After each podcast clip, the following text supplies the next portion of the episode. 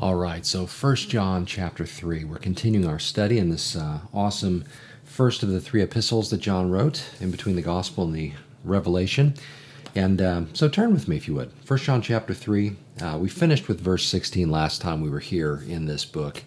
And um, we're going to pick it up right there in verse 16 and move through the rest of the chapter this morning, God willing. so here we go. By this we know love that he laid down his life for us, and we ought to lay down our lives for the brothers. Uh, brothers, again, as we often point out, speaks of the brethren or the brothers and sisters, the family of God, our brothers and sisters in Christ. And so, by this we know love, that he laid down his life for us. That sets the example. Um, and, uh, and we therefore then express our love similarly by laying down our life for the brothers. Now, while that could take on an extreme uh, likeness to the sacrifice of Christ in terms of literally dying for your brothers and sisters in Christ if the occasion arose. Um, what really is likely in terms of just the regular application of this is simply living our lives in such a way that we live them sacrificially for our brothers and sisters in Christ as a reflection of the attitude and mindset that uh, Christ Jesus had for us. As a matter of fact, turn to Philippians chapter 2 Paul elaborates on this very mindset, and of course, it, it really just gives us uh, probably the best, um, you know, uh, best uh, the best word on this kind of thing. Um, so let me just start in uh, verse uh, three.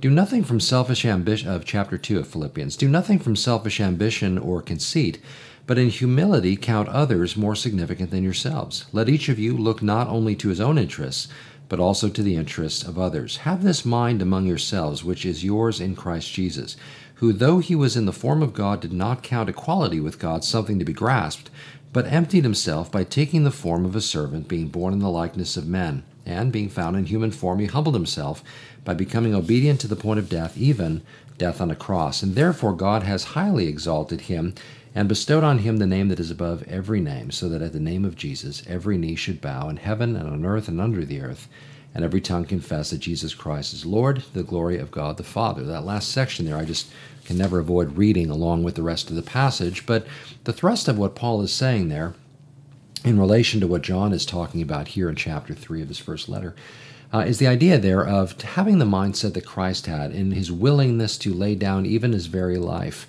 uh, setting aside his glory, his um, uh, his his proper place, and even all the worship that he deserved in the midst of all that, he set it aside to take on the role of a servant, ultimately for the main purpose of dying for our sins.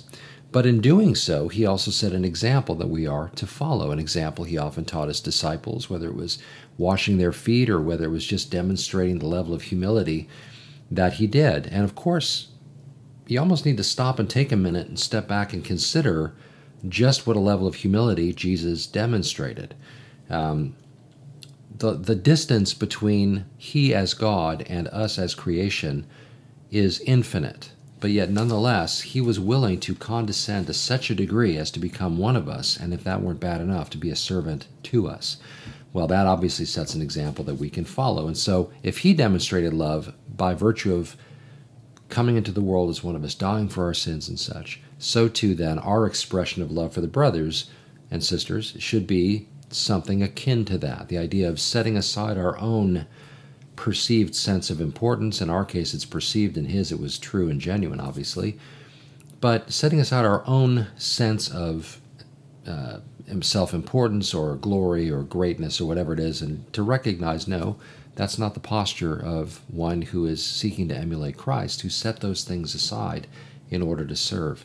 So too should we demonstrate that for our brothers. And so, therefore, that being said, John then continues to demonstrate the practical reality of that and what that looks like. He says in verse 17, back in 1 John chapter 3, But if anyone has the world's goods and sees his brother in need, yet closes his heart against him, how does God's love abide in him? Little children, let us not love in word or talk, but in deed and in truth. And so there becomes this this uh, this clear explanation that if in fact we truly understand the love of God in Christ toward us, and if we truly seek to uh, as his disciples emulate him, which is what disciples do, then that's going to find its way out in the way that we treat one another. Now, it is interesting that James says something very similar uh, in chapter 2 of his own epistle, where he talks about, you know, um, you know, if, if somebody says they're cold and hungry and you sort of say, hey, be warm and well fed, but you don't do anything to help them, well, how are you demonstrating the genuineness of your faith in that? And he goes on to say, you know, uh, well, look, you show me your faith without your works, I'll show you my faith by my works. Well, here John is saying something kind of like that, but he's equating it with love more than uh, not necessarily specifically faith like James would be, but he says something akin to that. He says, well, how do you demonstrate love if you close your heart off to people and don't help them when they need something? How is that loving? How does that demonstrate a Christ like love that has been shed abroad in our hearts, has been perfect in our perfected in our hearts, or is seeking to be perfected in our hearts? No, rather, if we love God, then we are going to demonstrate that love in our interactions with others. If we have experienced the love of God in Christ, we are going to share that love similarly with those around us. And so, you know, uh, in, in the same way that James talks about a a faith without works, uh, you know, is dead. How do you demonstrate faith without your works? In the same way, uh, John is saying essentially, well, look, love is kind of like that. Love expresses itself, it demonstrates itself in the way that we treat our brothers and sisters. Now, in uh, verse uh, 19, he goes on to say, But this we shall know that we are of the truth, and reassure our heart before him. For whenever our heart condemns us, God is greater than our heart, and He knows everything. Beloved, if our heart does not condemn us, we have confidence before God, and whatever we ask, we receive from Him because we keep His commandments and do what pleases Him. And he goes on to talk about the command, uh, ultimately, what's at the heart of the command.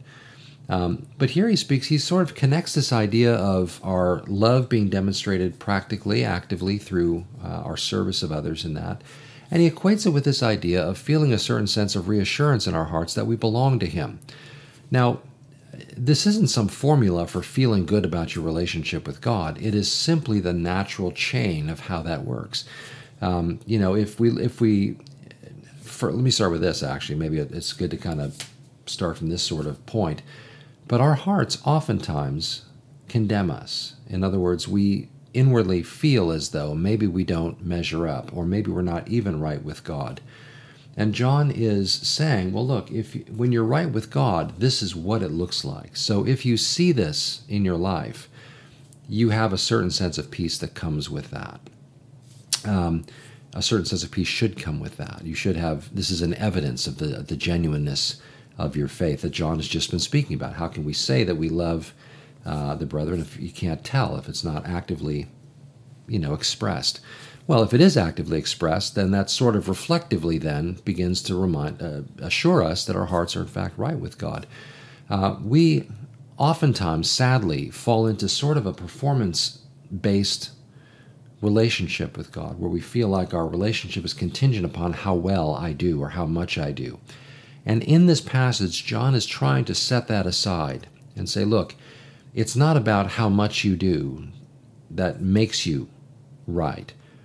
The fact that this exists within you and you want to do, uh, you want to express the love that you've experienced in Christ through your service to others, this becomes, again, reflexively, an evidence of the legitimacy of your faith. Now, he go of, your love, I should say, and faith, but here John's talking more specifically about love. But he goes on from there and begins to talk about what are assurance rather than condemnation is based on. And I love that he does this. He, he continues on. And he says, uh, again, whatever we, uh, whatever we ask, we receive from him because we keep his commandments and do what pleases him. And this is the commandment that we believe in the name of his Son, Jesus Christ, and love one another just as he commanded us. Whoever keeps his commandments abides in God, and God in him. And by this we know that he abides in us by the Spirit whom he's given us. And that will not only help to cap a discussion, but it also segues into the next thing he'll talk about. But let's let's uh, take a minute and spend spend some time right here. The idea of his commands. It's interesting that he has been talking about love being expressed through our service to one another. But rather than stop there and leave it in this area of, of, of works and activities, he once again pulls us back to the place where we, rec- where, uh, where we remember that our relationship with Christ, when it comes to questions of obedience in that, is actually not just about doing the stuff. The ultimate command is to love Jesus, is to believe in the name of his Son, Jesus Christ, and to love one another. It is interesting, you know, that um, you know John was there when uh, when the lawyer came up to Jesus one day and said, "What's the greatest commandment?" And Jesus said, Love the Lord your God with all your heart, mind, soul, and strength. And the second commandment is like it love your neighbor as yourself.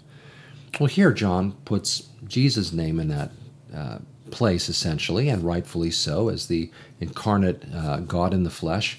Uh, Jesus, of course, fits into that, but John essentially says the same thing that the commandment is to love God, to love Christ and to love your neighbor. So, in a sense, he's reiterating that which Jesus had said before. And you'll notice that with both of those commands, when the question was asked by the lawyer, you know, what's the great commandment? What's the primary? What is the greatest of all the commandments?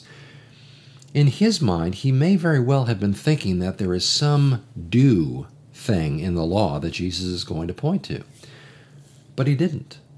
He instead pointed toward the heart of all the commandments, and that is love for God and Therefore, that becomes expressed by your love for your fellow man.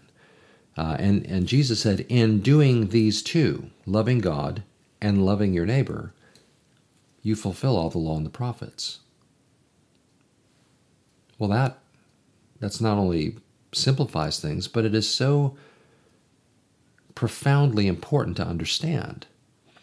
Um, if there's not the love of God and love of neighbor, then the things we do really are nothing more than rote religion. They are just simply our activities in order to try and maybe prove ourselves to God or feel justified in our hearts, like you know, we point to our good works and say, you know, hey, I've look what I've done and all this kind of thing. But the intention here, both in Jesus' teaching and in John's, again, kind of reiterating of that teaching, at the heart of that is something much more important and much more fundamental much more of the starting point to any activities that should flow from our faith. And that is a love and a belief in Christ and a love for our neighbors. These two things are inextricably foundational to whatever is built upon after that. Without those things, you have a flawed foundation and one that ultimately results in legalism and those kinds of things. But the Christian faith is so much more than simply a legalistic attempt to follow rules. We have been invited into a relationship with God that is personal and alive and interactive with Him. And that relationship produces something naturally. It's a lot like when Jesus talked about abiding in the vine. Um, you know, a, uh, a branch doesn't work, quote unquote, to try and produce fruit. A branch naturally produces fruit when it's abiding in the vine. Belief, love for, Jesus in this case is the analogy, the metaphor. And therefore, the branch, the fruit that comes through that branch, in this particular context, love for your neighbor, just comes naturally. This isn't something we have to try to do. I'm not saying we shouldn't try to do it, but the more we find ourselves just simply abiding in Him, the more naturally the outward expression of that relationship uh, takes form and ultimately creates, uh, you know, service to our brothers and sisters, demonstrating love to them, and that kind of a thing.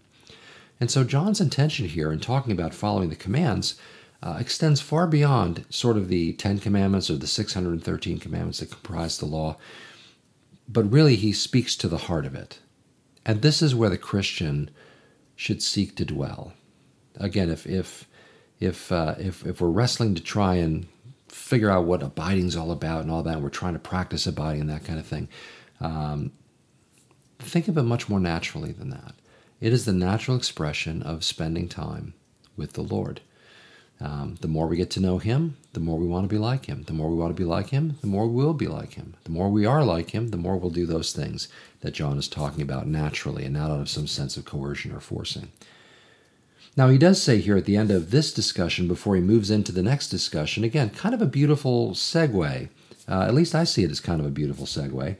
And that's where he finishes by saying, By this we know that he abides in us. Again, here's this idea of abiding. Here's another evidence of the fact that He abides in us, that He dwells within us, that He stays in that place of, of, of centrality within us by the Spirit whom He has given us. Of course, we remember in the upper room discourse when John, when uh, Jesus was talking to the disciples, and he said, "It's good for you that I go away, because if I do, I'll send the Holy Spirit to you." In other words, it was contingent upon Jesus' death and resurrection that ultimately, following that, the Holy Spirit would come and would remind them of the things that he had taught them, would guide them into all truth. As he'd said earlier, I think it was in Luke's Gospel, uh, prior to that time in the upper room, teaching on the Holy Spirit, he said, When you find yourself standing before magistrates, the Holy Spirit will give you the words to say. You don't have to worry that you're caught in a situation unprepared. In that moment, uh, the Holy Spirit will meet uh, with you and give you the words to say um, all these uh, wonderful teachings uh, on the Holy Spirit.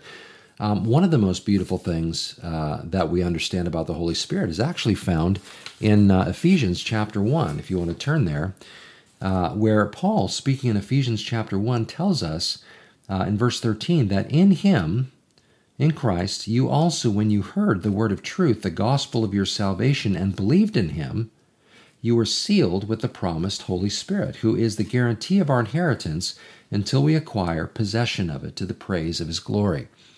And so when we became believers, not only did we uh, move into this place of being saved, of being born again, but in concert with that, and in uh, you know deeply rooted and connected in that, is the idea that the Holy Spirit takes up residence within us and seals us until the day of redemption, until Jesus comes and receives that purchased possession. Uh, we are His, and the Holy Spirit becomes a proof of that. As a believer, the Holy Spirit, uh, as believers, the Holy Spirit resides within us. This is the gift of Christ to us uh, as believers, and this is an evidence of the fact that He abides in us, as He says here in, in 1 John chapter 3 at the end of the chapter. The idea that the Holy Spirit is within us means that we are sealed that we can walk in step with the Spirit, as Paul would say in Romans uh, chapter 8. Um, it's interesting. Uh, we were talking earlier about our hearts condemning us, and Paul in Romans 8 talks about how there is now, therefore, no condemnation in Christ Jesus. And he goes on in verse 4 and talks about this idea of, of being in Christ Jesus as being connected with the idea of not walking according to the flesh, but in step with the Spirit. And so this becomes uh, it makes perfect sense that John would in, sort of include this in this discussion about um, about the proof of the fact that we're His, that our heart's not condemning us. God is greater than our heart. Well, how how has He demonstrated that? Well, one of the ways He's demonstrated that is by giving us the Holy Spirit as an assurance of our position in Christ, practically speaking, uh, or positionally speaking, and then of course also we have the evidence of the practical outworking of that, the fruit of the Spirit that ultimately finds its way out in our lives as we walk with Him.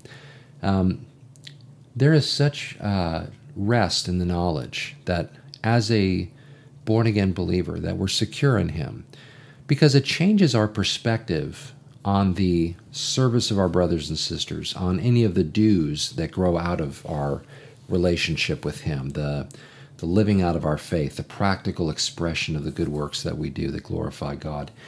Um, when we when we live our lives from a position of, of, of being saved, when we know we're saved, well, then that affects our, uh, our motivations for the things we do.